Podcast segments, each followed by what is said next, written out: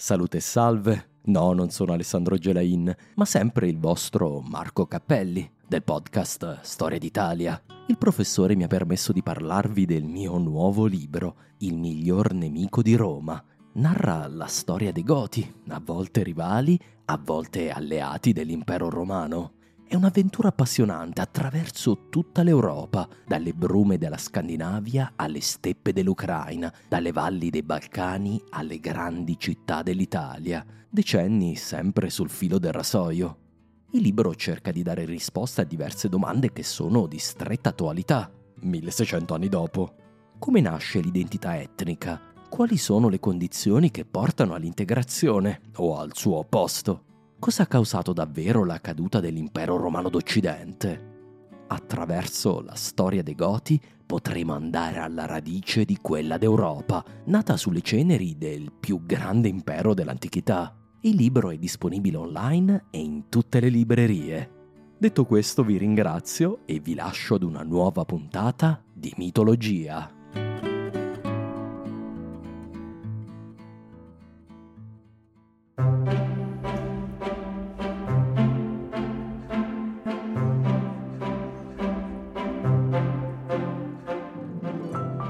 Questo che stai ascoltando è Mitologia, le meravigliose storie del mondo antico. Sono Alessandro Gelain, insegnante di filosofia, psicologia e scienze umane. Se vorrai stare in mia compagnia, ti offrirò le storie più interessanti della mitologia greca e romana.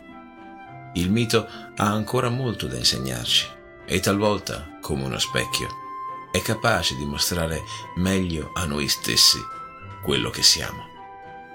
Puntata numero 130. Le prodigiose figlie di Anio.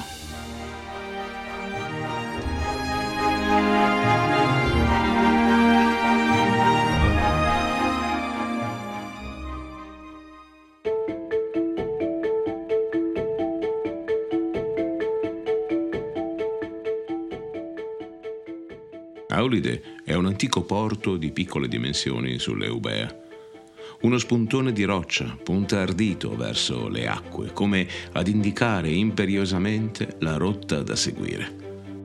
È qui che la tradizione ci indica essersi svolta la lunghissima riunione dei re e degli eroi greci. La preparazione della spedizione contro Troia non si può certo improvvisare.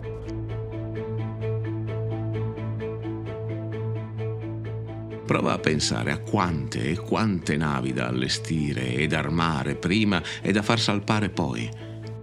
Poi altre navi che arrivano dai regni vicini e lontani. Veniamo informati che mille navi riempiono quello stretto braccio di mare. Il numero è fantastico, certo, ma non è possibile che le due piccolissime insenature di Aulide possano aver ospitato una così immensa flotta.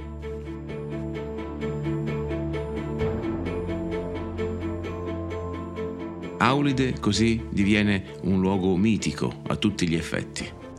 Riusciamo ad immaginarcelo magnifico e ricco, colmo di moli e darsene, accampamenti in cui alacremente si succedono i preparativi per la spedizione. Ma la prima, primissima riunione con poche decine di partecipanti ai primi, primissimi colloqui si è svolta in terra d'Argo. Certo, colloqui diplomatici, e tu riesci già ben a figurarti come non tutti i partecipanti scalpitino per andare ad impegnarsi in una guerra in terre lontane.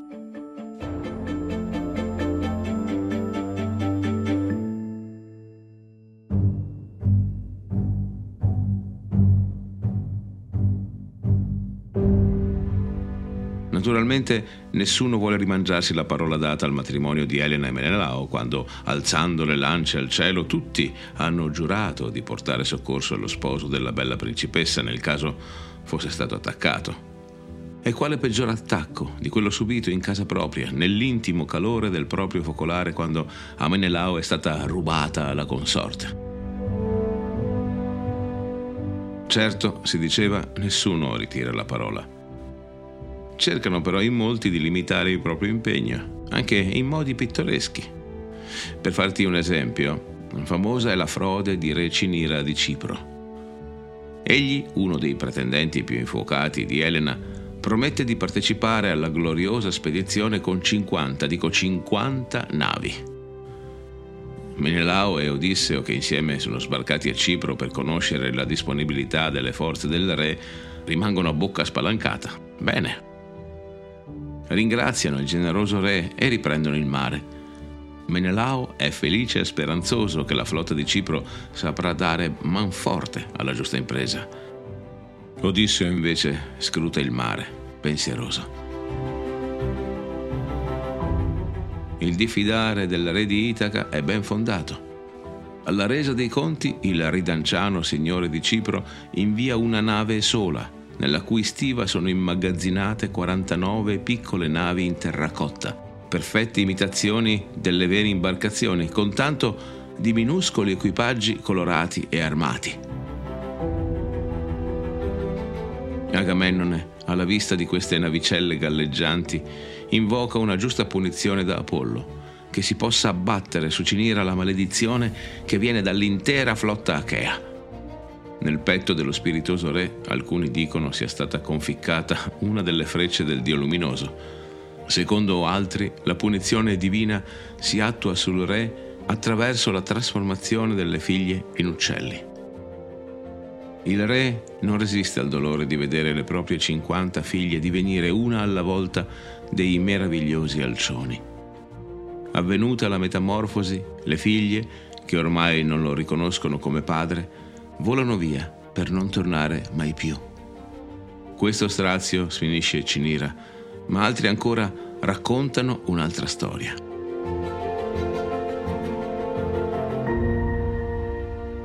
Il nome di Cinira non ti è nuovo all'orecchio, vero? Te ne ho parlato diverso tempo fa a causa di uno degli amanti più famosi di Afrodite.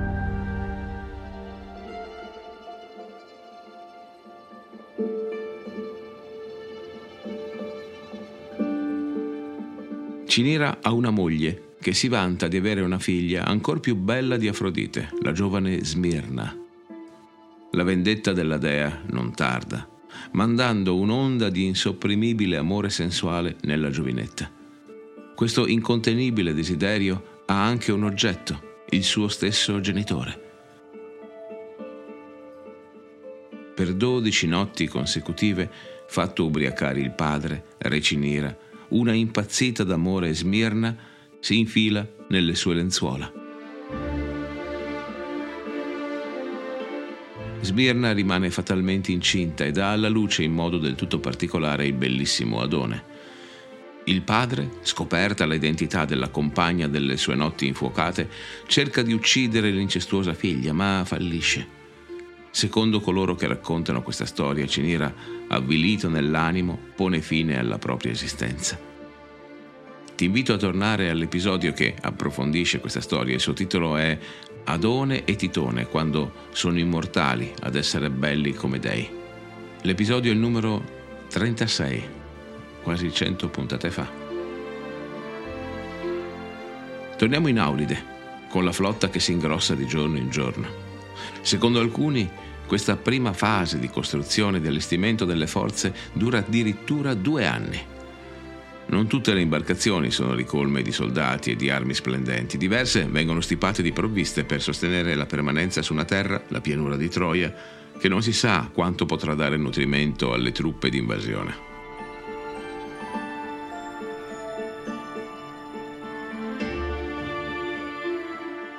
Anio, il re di Delo, l'isola sulla quale nacquero Apollo ed Artemide, dona alle navi achee abbondanza di grano, vino e olio. Questo generoso re è frutto dei lombi stessi del dio della musica, che lo ha generato nella bella Rea, figlia di re Stafilo e di Crisotemi. Stafilo è figlio di Dioniso e di Arianna, mentre Crisotemi è una delle figlie di Demetra, la divinità delle messi. Dai genitori la prole è legata a una disposizione, ad una fertile abbondanza.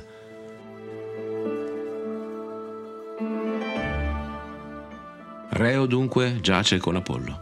Re Stafilo viene immancabilmente a conoscenza che la bella e pura Reo è in dolce attesa. Per la vergogna di questa situazione, che la sua bella figlia non maritata si sia abbandonata alla lussuria, la fa rinchiudere in una specie di bara galleggiante, un cofano, e la abbandona sulle onde. Spinto amorevolmente dalle onde, mosse dalla volontà di Apollo, questo mortale cofano giunge in fretta sulle coste dell'Eubea, dove Reo dà alla luce un bel bimbo, Anio, appunto. Costui diviene sacerdote di Apollo, a Delo, ed in seguito eredita da Radamanto anche il regno su questa particolare isola. Anio, sacerdote di Apollo, è nato con il dono del vaticinio. Se interrogato, il re di Delo dà una risposta chiara e veridica.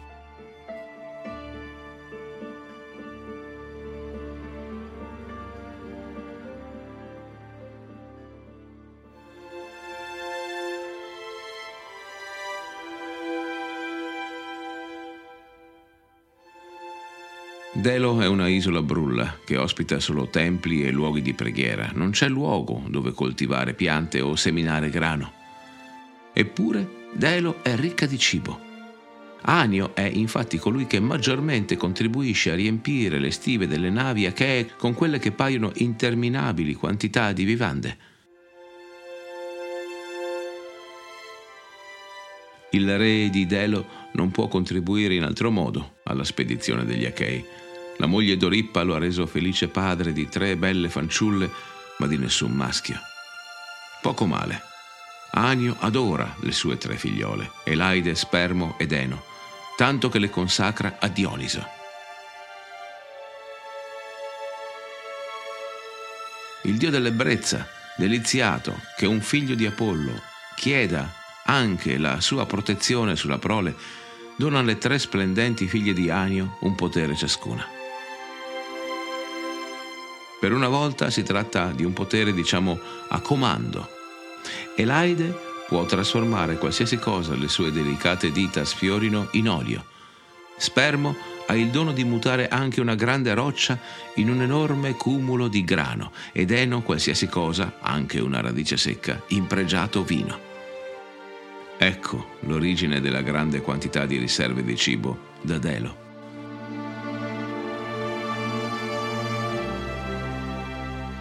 Agamennone, venuto a sapere del divino potere delle figlie di Anio, invia Menelao e Odisseo per, diciamo, arruolare le vignaiuole, come vengono chiamate le tre giovani. Agamennone confida, come molti nel mito, ma ahimè anche nella storia, in una guerra lampo. Dal suo punto di vista sta chiedendo in prestito le figlie ad Anio per una questione di pochi mesi. Le abbondanti riserve di cibo, una volta giunti a Troia, termineranno comunque in poche settimane. Secondo Agamennone avere con sé una tale pressoché infinita disponibilità di vivande è fondamentale per i molti assedi che irrimediabilmente saranno comunque necessari per rispugnare Troia. Davanti a Menelao e a Odisseo, Anio ha una visione. Per volere degli dei, Troia non cadrà prima che siano trascorsi dieci anni. E questo è il volere degli dèi, cui ogni uomo umilmente deve sottomettersi. E poi, ospitale caloroso, sorridendo, propone ai due emissari perché non vi trattenete a Delo nel frattempo? Le mie figliole vi forniranno cibo e vino in abbondanza fino al decimo anno. Giunto il tempo di espugnare Troia, vi seguiranno fino alla Rada, davanti alla città di Priamo, se lo riterrete necessario.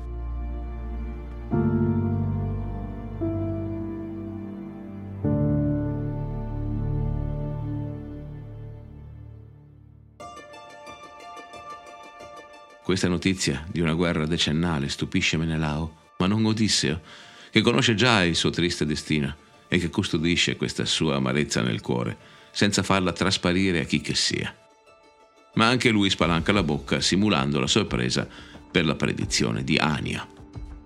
Agamennone, immediatamente avvisato di un tale nefasto vaticinio, prende una delle sue tante decisioni improvvide in questa avventura achea ordina che vengano rapite le fanciulle, le figlie dell'ospitale re di Delo. Una volta sbarcate a Troia, produrranno cibo per tutte le truppe o verranno uccise.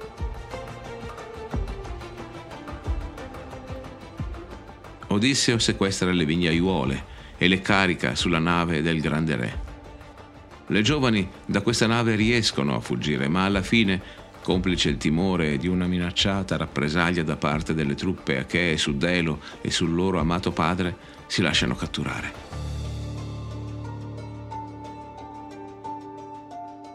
Prigioniere vengono messe ai ceppi su una nave di Agamennone, che senza indugio prende il largo e si allontana velocemente da Delo.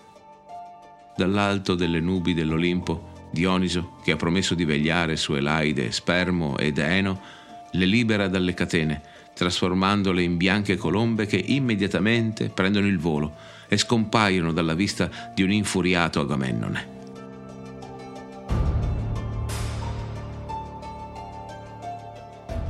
Anche Anio è fuori di sé dall'ira. Dopo aver donato quanto si poteva donare, essersi offerto di ospitare quei traditori, il buon re si è visto portare via con la violenza le tre amate figlie, che mutate in colombe poi lui non potrà più riabbracciare.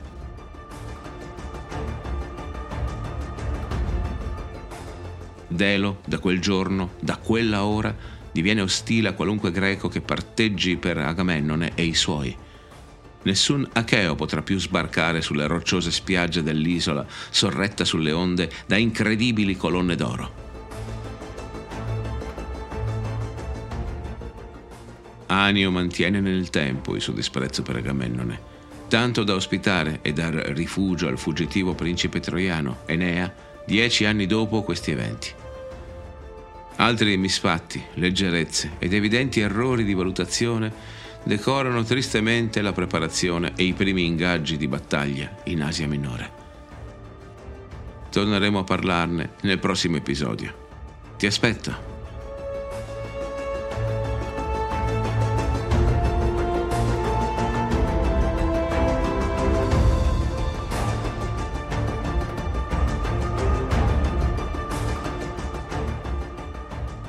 Se questo podcast ti piace, lascia un commento Condividi con i tuoi amici gli episodi che ti piacciono di più.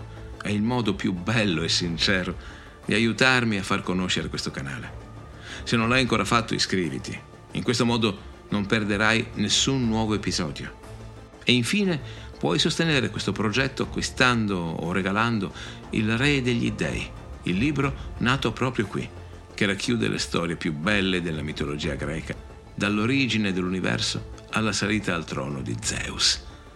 Lo trovi sugli scaffali di tutte le librerie e anche in quelle online. Buona lettura.